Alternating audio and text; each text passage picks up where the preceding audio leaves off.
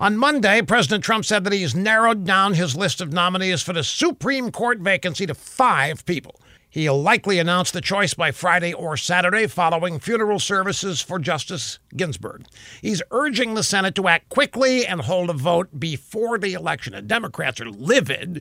Nancy Pelosi floated the idea of impeaching him again to delay the nomination. Radical Democrats calling for their fringe base to take to the streets again.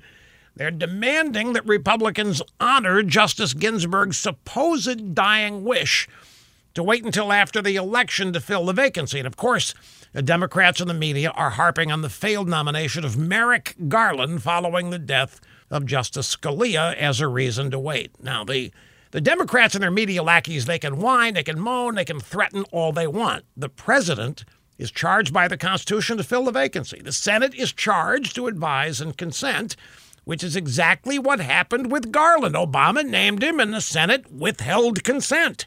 Justice Ginsburg's dying wish has no force of law. It's not her seat, and neither do protests or complaints or revisionist history. The only thing that matters in filling a Supreme Court vacancy is the Constitution. And as usual, that's what the Democrats are opposing. That's what they're intent on ignoring, the Constitution.